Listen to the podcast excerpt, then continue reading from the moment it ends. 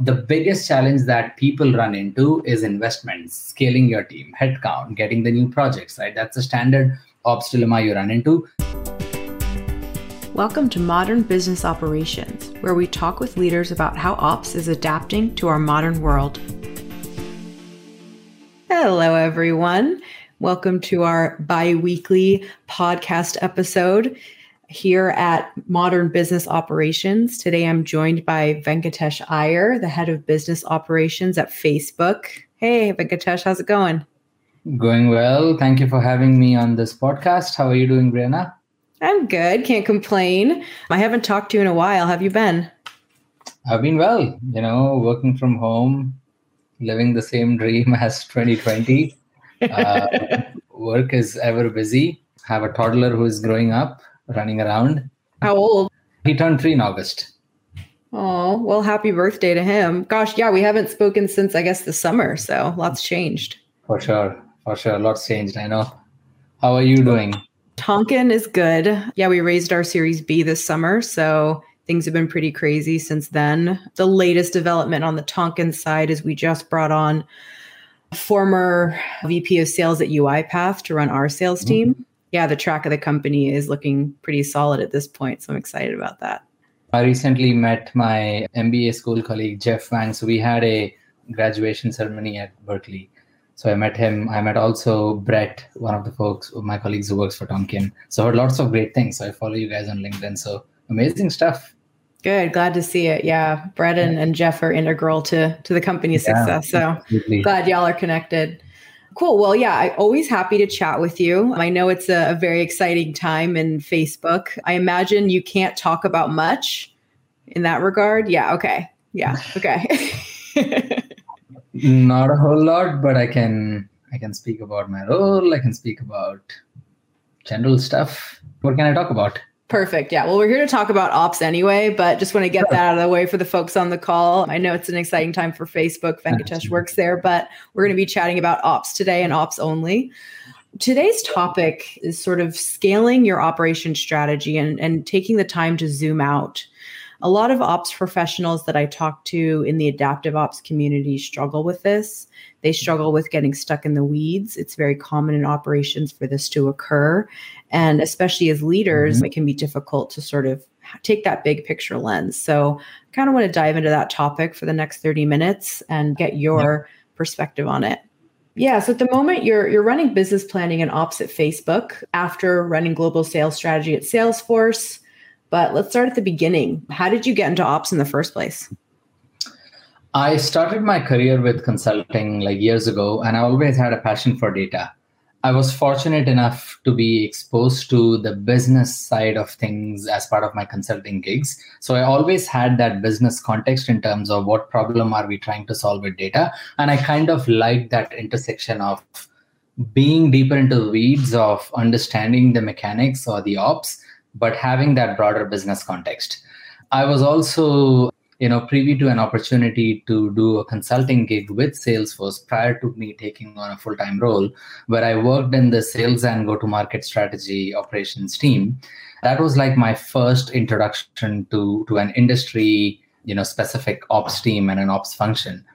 And what i really liked about the role is that it was very multifaceted. I could wear multiple hats. I could wear my analytics hat. I could wear my programs and process hat. I could wear more of a longer term strategic thinking hat and i kind of liked that sweet spot where every single day seemed very different which eventually you know helped me convince myself that hey here is the career path i want to take and i want to do something in the field of ops. Little did i know how vast this whole space of operations is and little is it known widely in the industry. And, and over the years you you develop that knowledge.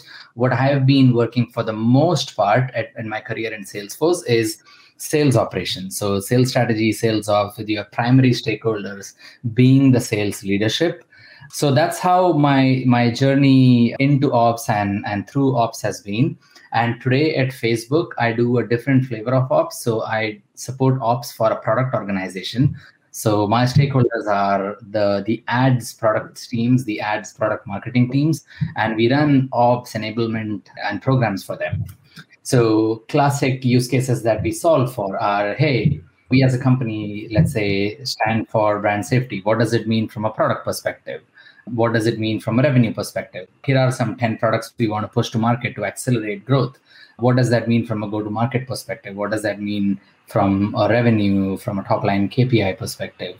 So we look at all of those levers around accelerating the right products to markets, which is a very product focused ops piece of work versus at Salesforce enterprise SaaS, all of my ops engagement were focused on hey, here is a sales leader, or here is a set of sales leaders. Here is what they are responsible for driving. How do we build programs to make sure they are successful? What have their revenue attainment progress been? How do we help them get right back on the trajectory? So, very different types of lenses, which is a segue to the remaining part of our conversation, which is like ops is vast, it's big I like what you said about you always had a passion for data and then you also had the knowledge on the business side and that prepared you for operations. I think a huge part of operations is the marrying of, of that interest in being in the weeds, but also having a lens on the business. Why did you make the decision to go from sales ops to more on the product side? Two specific reasons. So, Salesforce increasingly started making a significant amount of bets in scaling their sales ops and has been like a market leader. During my time at Salesforce, there were lots of companies who used to turn to us for us to impart best practices. So I, I was fortunate enough to come across this opportunity at Facebook, which was a very different flavor of ops. And I wanted to like give that a shot, especially because it was a much bigger scale. It was a it was a very new business model. And I had never heard about ops for product or product marketing. So it was time to try out something new, and I'm really liking it. It's complex, it's challenging. There's a lot of newness to figure out on an on an everyday basis. So what I was saying is during my time at Salesforce, you know, we as a company made a pretty significant amount of investments in scaling and getting sales ops right, be it sales planning, be it you know the analytics underpinning sales the way we go to market with our with our sales model and a lot of companies used to turn to us to understand what those best practices looks like.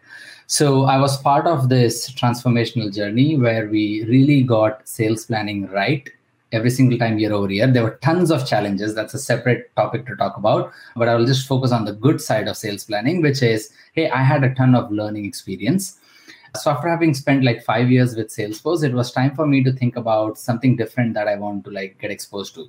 I was getting too comfortable. That was like one of the reasons why i wanted to try out shake myself up and try something very new.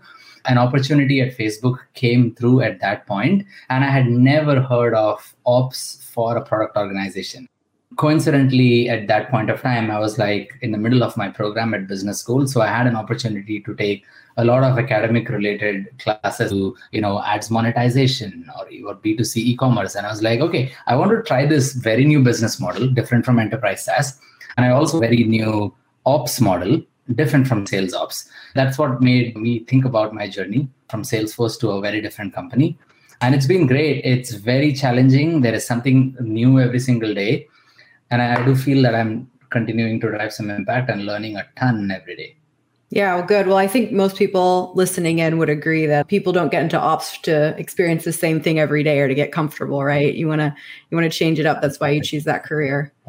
So let's just dive a little bit deeper into your time at Salesforce. What does managing go to market strategy and ops look like?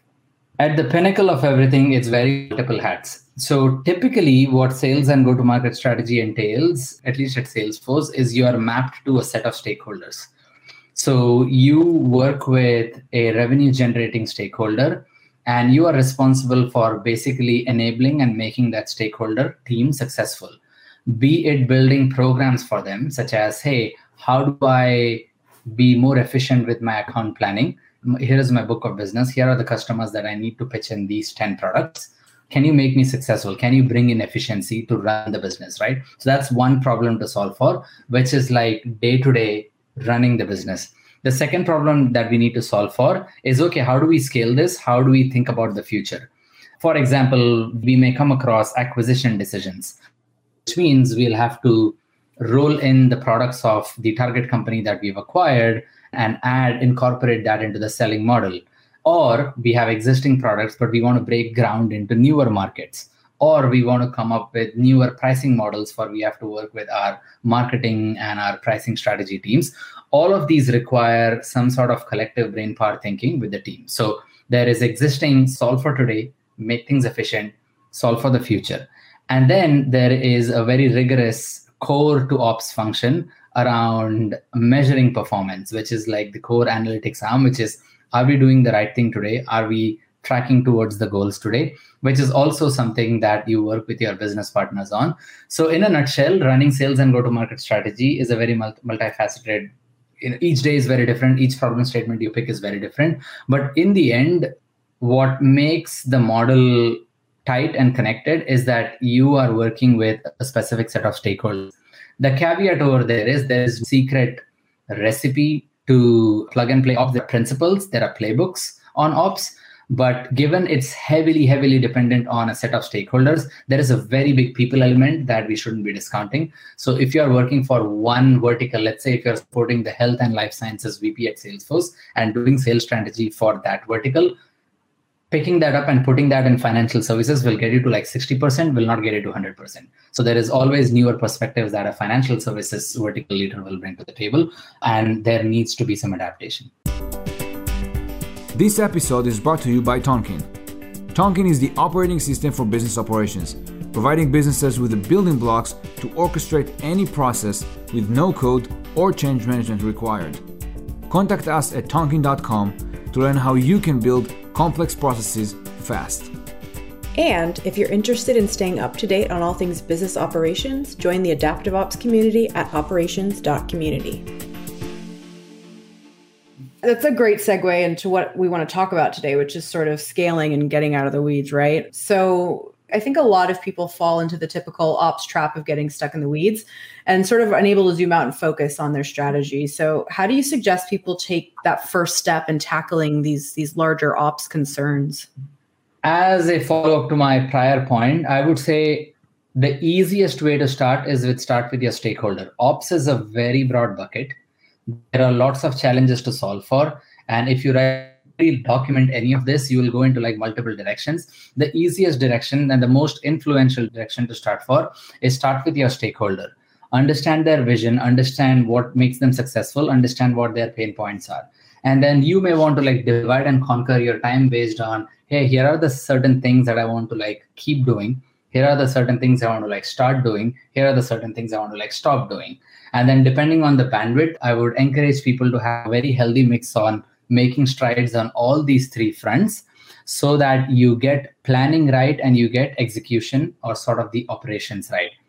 That will then open up avenues into uncovering some of the gaps. So, for example, in terms of like start doing, it could be something like net new infra or a CRM investment or like a tooling investment or a reporting investment that would open up avenues for conversations with let's say your internal it teams in terms of stop doing it would be something like a very reactive sales driven account data quality review right? It's very cumbersome which you can stop doing and then you can lean in on other mechanisms which will like kind of force your thinking.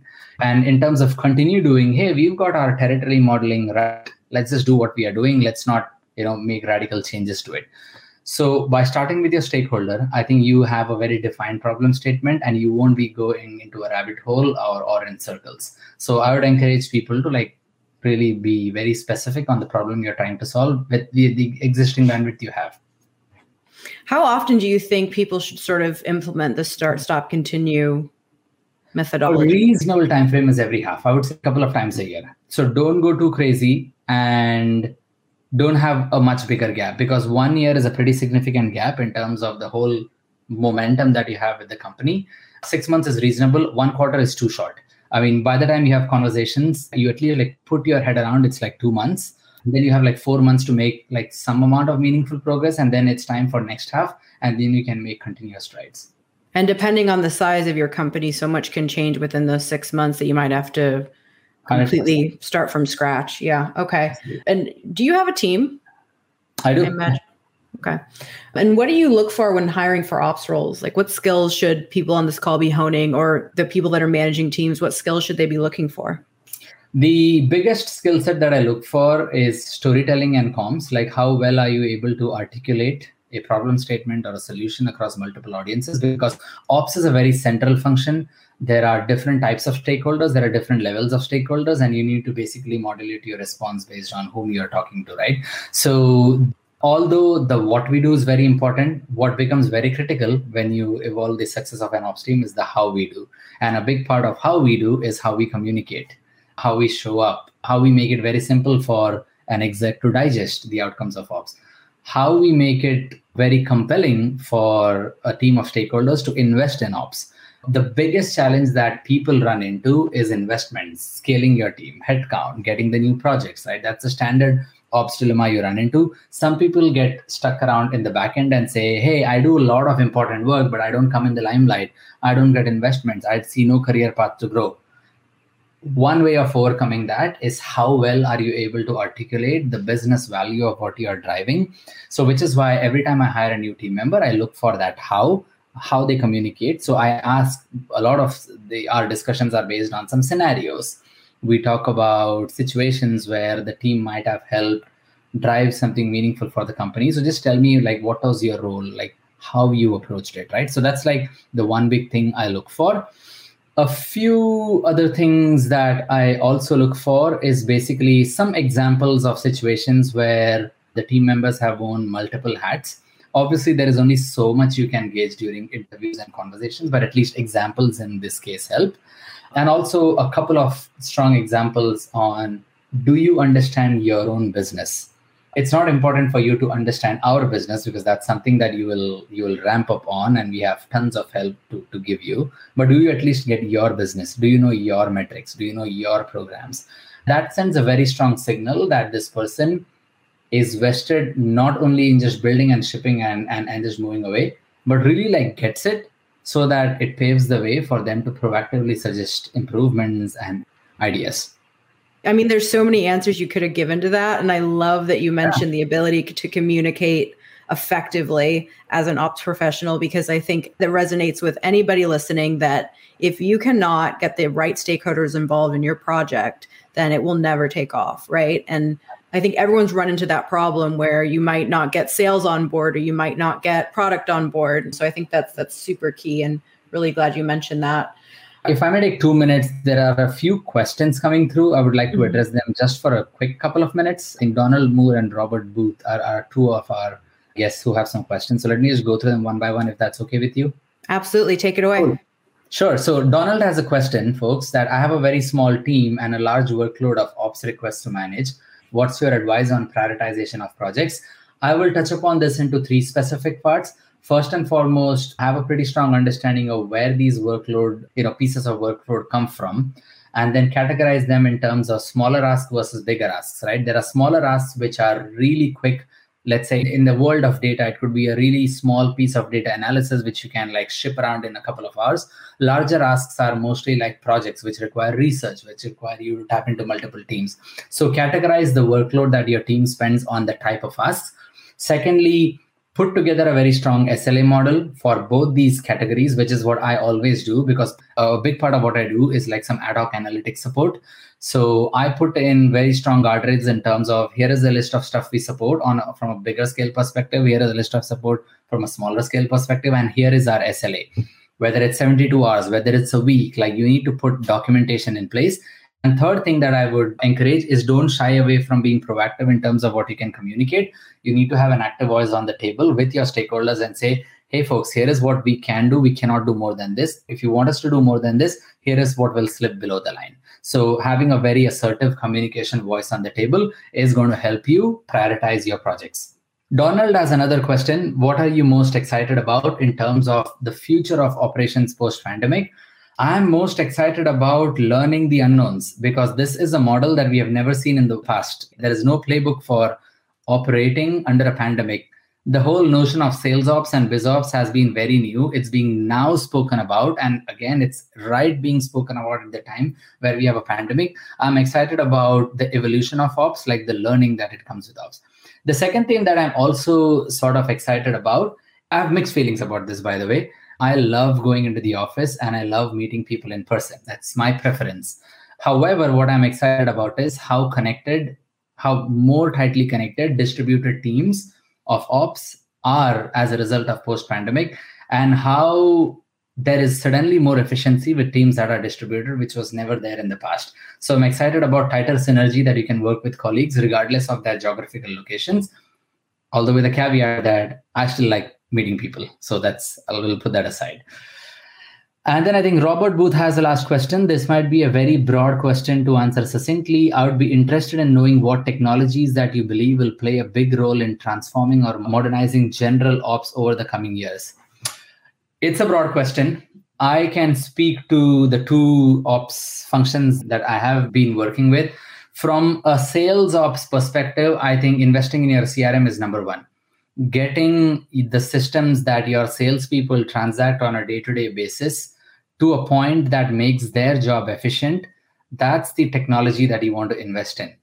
How do we make sure they have a very strong understanding of the metrics, forecasting, account intelligence, contact intelligence, getting the data quality right? So investing in in the sales CRM for sales ops is like the biggest piece of feedback that you'll always receive from sales around sales productivity.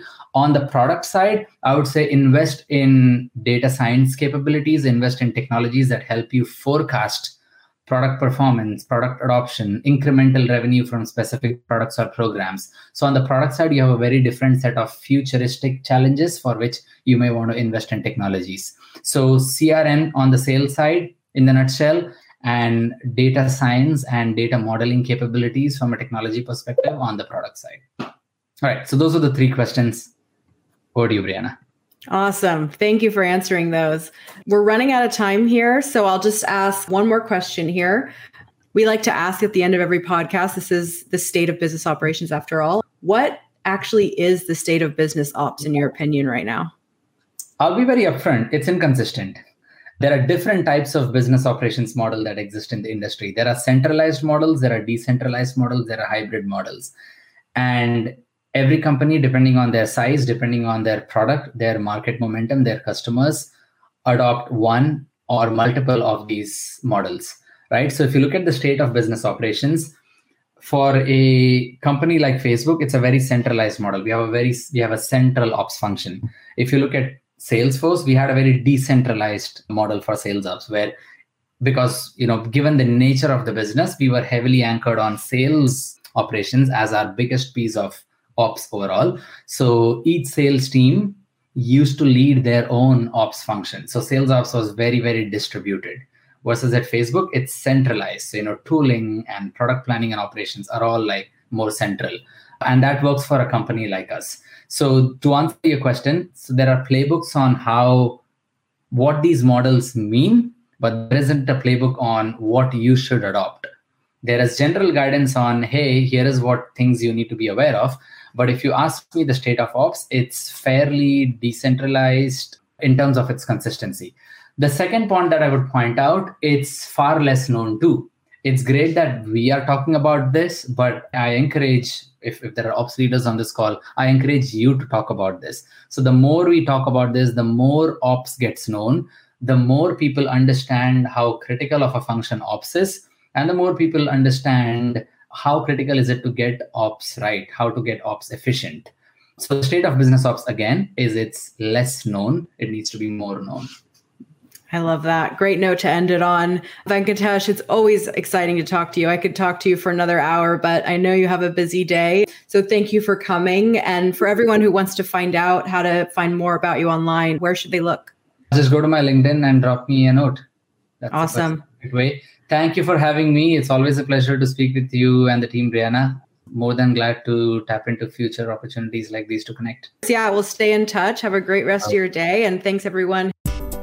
I hope you enjoyed this episode of Modern Business Operations. You can see the show notes and all of the resources mentioned in today's episode at tonkean.com slash mbopod.